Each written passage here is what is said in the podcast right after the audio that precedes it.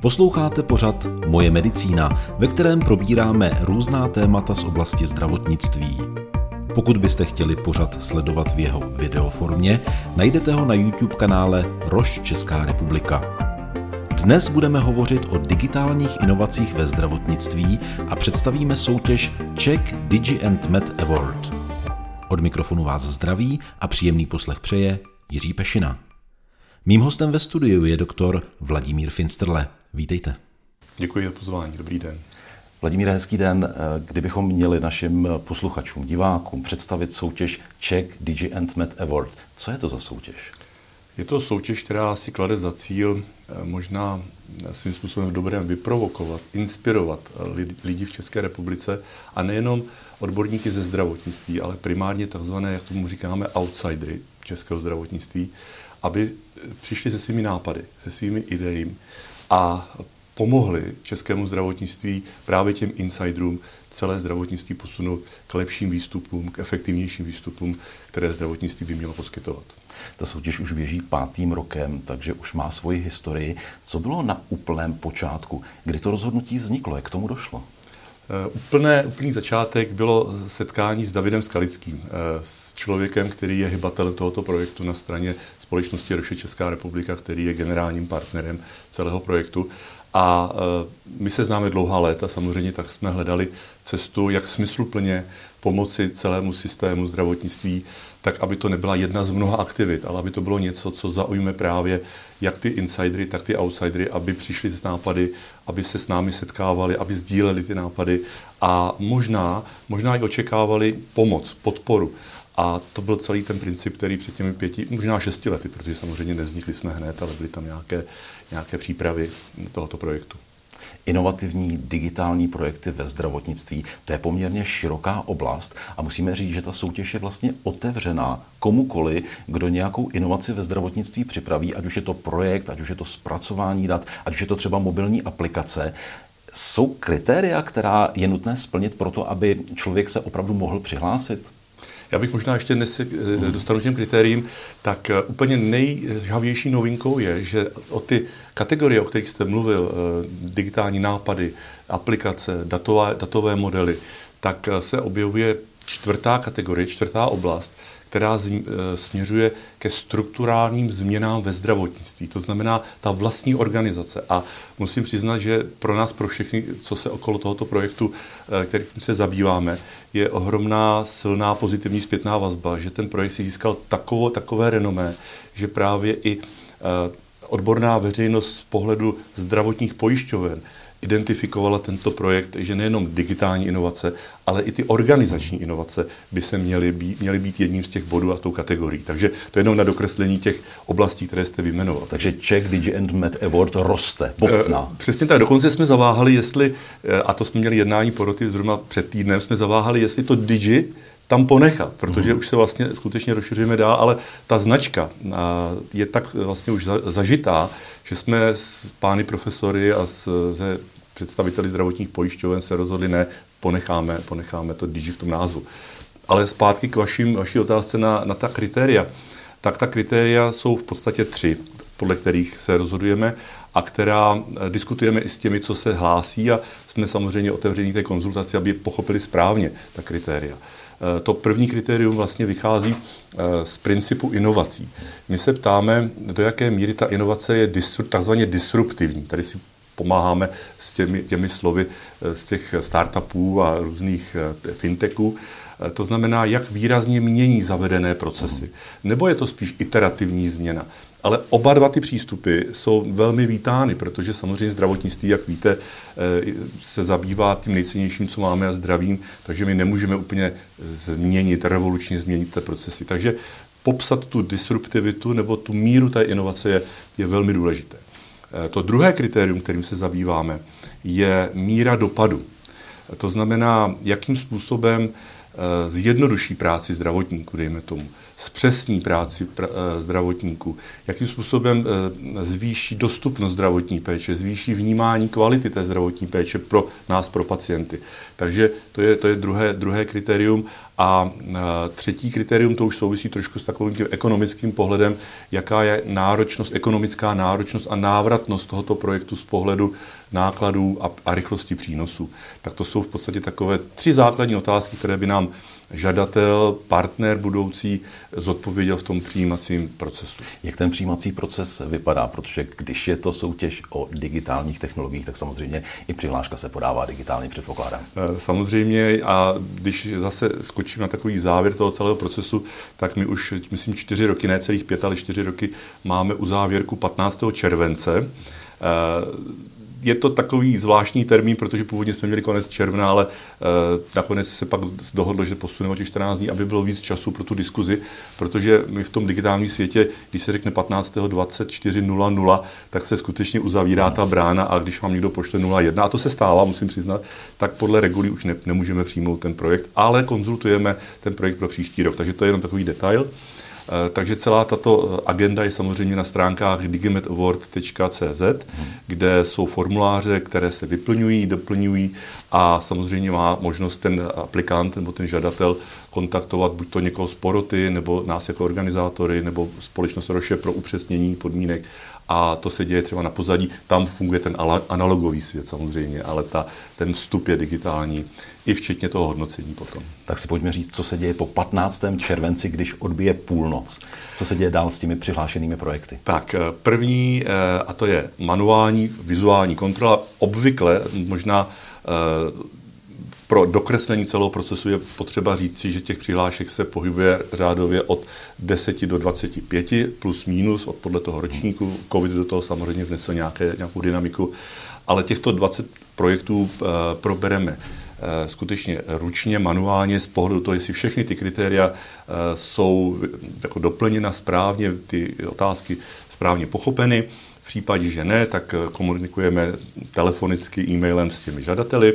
Pokud ano, tak to trvá zhruba 14 dní, to je do konce července, tak pak po dohodě s porodci eh, zpracováme všechny podklady pro to, aby jejich hodnocení bylo co nejsnažší. Neříkám co nejjednodušší, to je trošku problematické, protože samozřejmě my nemůžeme mít experta a porodce každé té specializaci, na kterou přichází ten projekt, protože máte že 22 základní diagnóz a já nevím, 96 dalších ATC diagnóz a teď to je otázka prevence a terapie a screening a monitoring a všechno to docela zapadá. Takže máme brané osobnosti, které eh, jsou svým způsobem renesanční, eh, renesanční reprezentanti českého zdravotnictví, protože oni eh, musí projít všechny ty projekty, musí si je přečíst, musí navnímat tu reálnou přidanou hodnotu pro své kolegy ve zdravotnictví nebo pro pacienty a mají možnost samozřejmě si dotázat a Eh, doplnit si ty informace, které jim nejsou jasné, což se i děje. A toto probíhá všechno v srpnu. A na konci srpna oni vyhodnotí podle svého, podle těch třech kritérií na škále hodnocení. My spočítáme na pozadí eh, celý index pro každého toho, každou tu práci, každý ten projekt a vzniká tzv. první kolo vyhodnocení, které je čistě technické. A pak následuje eh, pro mě osobně velmi zajímavá perioda. Ta probíhá právě během druhého setkání poroty, kde se sejdou všichni porotci a bez ohledu na to aritmetické hodnocení, na to digitální hodnocení, eh, sedíme a diskutujeme a probíráme eh, ten, to vnímání, to hodnocení, které vzniklo čistě na té pasivní úrovni.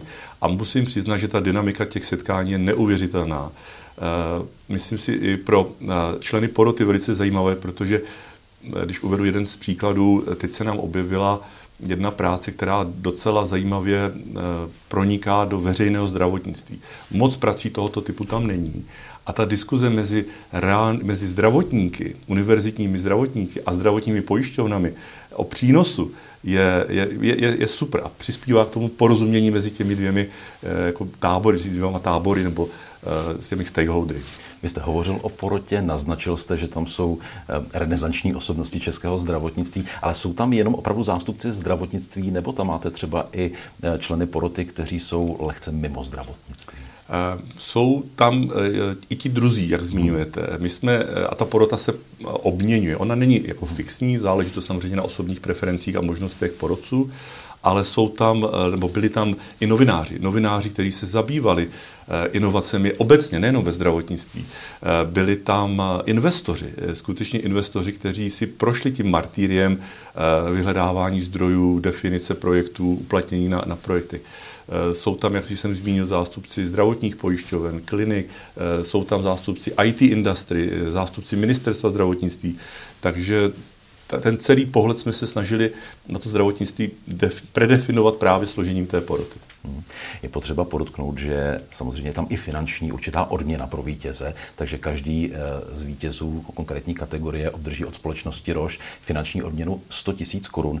Jaká je na základě vašich zkušeností motivace těch, kteří podávají přihlášky? Je to motivace finanční, nebo je tam ještě nějaký jiný faktor, který uh, ty aplikátory, ty, ty, ty, kteří tam tedy jak si se přihlásí do té soutěže, motivuje k tomu, aby svou přihlášku podali, aby jak si vstoupili se svojí vlastní kůží na trh a byli posuzováni takto renomovanou porotou? Asi to, nevím, jestli to bude nebo nebude překvapení pro vás a pro diváky, ale ta finanční odměna není tím hlavním motivem. Když se skutečně podíváte na náročnost projektu tohoto typu a ve zdravotnictví, tak 100 000 korun je zajímavá motivace, ale nemůže to být postavené pouze na ní, musíte mít ty zdroje další. Ale co velmi, musím říct, co rezonuje skrz všemi těmi přihláškami, je to, že za prvé dostanou objektivní zpětnou vazbu na ten svůj projekt a v případě dalšího zájmu jsou schopni kon- kontaktovat ať již generálního partnera firmu Rošen nebo jednotlivé členy poroty, protože už vědí, že oni vědí o tom projektu a že je to nějakým způsobem zaujalo.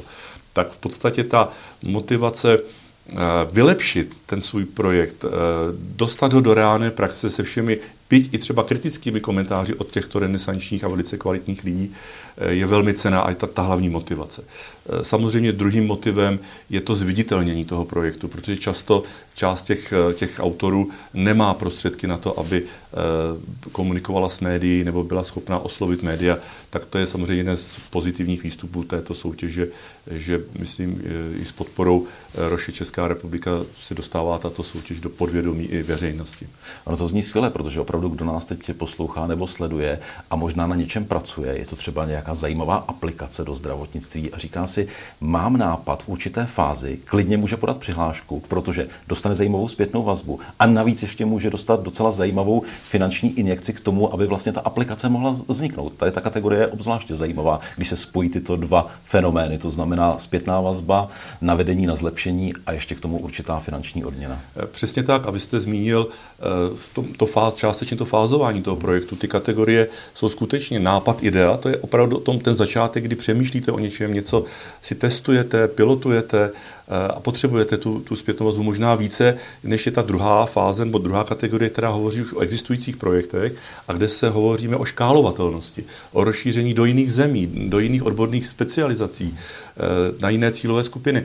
A obě dvě tyto fáze jsme schopni postihnout a já velmi tady chci poděkovat a činím tak pravidelně právě těm členům poroty, že eh, se ponoří do toho detailu těch prací, do, doptávají se od dodatečné informace a opravdu do, do velké hloubky, byť je to práce svým způsobem pro ně navíc.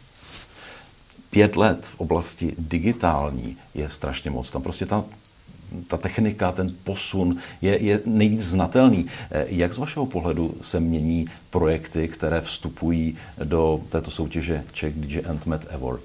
Je tam nějaký trend, který se opravdu objevuje, který se vyvíjí za těch pět let? Uh Neřekl bych, že by to bylo u většiny projektů nějaká vlna trendu, ale eh, když se takto ptáte, tak samozřejmě, když jsme začínali, tak eh, více či méně jsme eh, měli velký boom projektů, které byly jakousi inventurou zaparkovaných témat do té doby, než se jakoby ten náš, ta naše aktivita objevila. A to byly projekty, které vycházeli hodně z klinických zkušeností reálných kliniků na pracovištích, to znamená, jak zoptimalizovat nějaké činnosti, protože neměli, nebo měli osobní ambici, aby se něco změnilo. A s přibývajícím časem, asi tušíte, a je to tak, se objevují projekty, kde se objevuje AI, umělá inteligence. Projekty Carebot a ty, tyto, tyto projekty, které mají i mezinárodní ambice, tak ty čím dál tím víc vstupují do, do těchto hodnocení. Eh, na co pořád možná čekám, já, pokud se tady bavíme a poslouchá nás, jak jste řekli, někdo, kdo má nějakou myšlenku, pořád si myslíme, že je nevyužitý potenciál v oblasti datových modelů, simulací, eh, různých Eh, prediktivních modelů, které vycházejí třeba z retrospektivních dat nebo prospektivních dat. A myslím si, že třeba hlavními hybateli by mohly být univerzitní pracoviště, nejenom medicínského typu. Eh, mohly být zdravotní pojišťovny, mohly být eh, instituce, které pracují s daty a které jenom možná nemají tu odvahu s nimi přijít ven, byť samozřejmě budou způsobovat kontroverze. Ale tady jsou právě ta, ta porota, která může tu odvahu dodat, protože když přijdete s projektem, který je, jde po povrchu, tak je, samozřejmě to, ty, ty porodci rozpoznají. Ale když přijde projekt, který je velmi zajímavý, tak eh, si dokážete představit asi tu dynamiku, potom následně tu podporu toho projektu. Takže pokud má někdo nápad a nikdy nevíte, jestli je dobrý nebo špatný, ale bez ohledu na to, jak, jak to můžete vnímat, ať posílají ti autoři, ti, ty týmy své nápady a my tu zpětnou vazbu poskytneme. Vy o tom všem mluvíte s velkým zaujetím, je to, je to z vás cítit a myslím si, že i porodci potom, když mají potom setkání a některý z těch projektů je zaujme, tak jsem opravdu zažil, že oni o něm vyprávějí. Oni mu vlastně strašně pomáhají ano, ano. takovým jako osobním, řekněme, až reklamním přístupem, protože o něm hovoří. E, jsou nějaké projekty, které vám vyloženě utkvěly v paměti a říkáte si, to byly projekty, které opravdu jsem třeba nečekal, jsem rád, že se přihlásili, protože budou mít opravdu velký dopad na pacienty anebo změní oblast, která dosud byla nějakou nedotčená. Eh, můžu jmenovat několik. Samozřejmě jsou to projekty, které jsou i mediálně známé, protože většinou, a to je asi logické, eh, se v podstatě to hodnocení naší poroty a třeba jiných soutěží velmi, velmi podobá, aby to nejsou čistě zdravotnická, zdravotnická klání. A, ale na co já asi osobně nejvíc, z čeho mám nejmenší radost, je to, že to prostředí, to zdravotnické prostředí není připraveno na tyto projekty a že těch bariér, které se kladou těmto projektům do cesty, je, je veliké množství. Eh, uvedu konkrétní příklad, když bych eh, velmi zobecnil, za, ten, za těch pět let jsme měli zhruba nějakých 75 projektů eh, různého zaměření, ale když si představím tu cestu do té praxe a do toho procesu, co všechno musí z pohledu legislativy splnit takový projekt nebo ta aplikace přes certifikaci třeba zdravotního prostředku. Ale to není konec. Den další krok je, pokud cílíte na skutečně masové rozšíření, musíte projít úhradovým mechanismem. V České republice ten úhradový mechanismus eh, není připraven na tyto projekty, by příklad třeba Kanada nebo Německo, tam ano, Eh, byť eh, samozřejmě všichni vědí, že ty data na začátku nemohou být, ale dají těm projektům šanci. Vytvoří metodiku, že třeba 6 měsíců podle domluvených pravidel ten projekt pustí do toho trhu, pustí do toho zdravotnictví, podpoří ho, ale pak velmi objektivně hodnotí ty výstupy. A tohle si myslím, že je zrovna ta velká bariéra, která by české zdravotnictví z pohledu eh, těch čtyř stovek miliard, které do zdravotnictví běží, by bylo velmi, velmi vhodné, aby se otevřel ten prostor a to riziko, té, tu odvahu, jak jsem říkal o těch autorech, převzali ti regulátoři, ti politici, ti manažeři a řekli, pojďme dát šanci těm nápadům, pojďme skutečně, a nikdy nevíte, co, co opravdu začne fungovat. Takže z našeho pohledu my máme nějakou představu, věříme nějakým projektům, ale v realitě to může být úplně jinak. A my nemáme tu možnost té reality to otestovat. Ano. My se zde bavíme o posledních pěti letech, kdy existuje soutěž Czech Digi and Med Award, ale já vás znám 20 let a vím, že prostě vy jste spojený s digitálními projekty ve zdravotnictví celou dobu, co vás znám. Velmi stručně, jak si myslíte, že je na tom Česká republika z pohledu digitalizace ve zdravotnictví? To je samozřejmě velká otázka, ale velmi stručně. Eh, já si myslím, že eh, pojmout digitalizaci eh, jako najednou a hned je v té komplexnosti jako nemožné. Podle mě základ, který stále není v České republice vytvořen, je jakýsi společný protokol výměny dat který by fungoval na podobném principu, jako třeba funguje jednoduše internet. Internet je přesně postavený na té fragmentaci jednotlivých vstupů a my tady teda máme v tom příklad, ale zdravotnictví je principálně velmi podobné. Data jsou rozprostřeny ne v milionech, jako je to u internetu, ale v desítkách nebo jednotkách praxí, které si vyměňují informace a jsou to pořád jediné a ty též informace. Shodnout se na tom jednotném datovém standardu by byl ten minimální první krok. To, že paralelně běží digitální projekty, o kterých my se bavíme na, na této soutěži, já se jimi zabývám, to zaplať pámu za to z tohoto pohledu je ta Česká republika zase velmi vepředu. Když se podíváte, kolik talentů, kolik těch nápadů tady okolo nás je, to je úžasné, to je, to je skutečně až neuvěřitelné, že pořád to lidé zkouší a zkouší a snaží se ten systém zvenčí, eh, zvenčí ovlivnit, ale bez té zásadní integrální eh, protokol, protokolární nebo protokolové změny ta změna tu, tu nelze učinit. A další prvek, který já vidím jako velmi silný, je bohužel v českém zdravotnictví, ale vidím ho třeba už v bankovnictví nebo v jiných sektorech, kde už se to podařilo prolomit, že každý si v České republice myslí, že on má ten patent na rozum, že on tím svým vlastním projektem to dokáže změnit. Ale to zdravotnictví je právě nádherné, že do toho vstupuje tolik hráčů a uvědomit si, já umím toto, ty umíš toto, ty umíš zase toto. Pojďme díky té infrastruktuře propojit ty, ty, ty znalosti. Toto by hrozně pomohlo. Já myslím, že se to určitě podaří, jen otázka kdy. Náš čas se bohužel eh, naplnil. Mým hostem dnešního dílu pořadu Moje medicína byl pan doktor Vladimír Finsterle. Děkuji za váš čas. Děkuji za pozvání. To je z tohoto podcastu všechno. Další díly najdete na portálu mojemedicina.cz a v podcastových aplikacích. Obrazovou verzi sledujte na YouTube kanálu Roš Česká republika.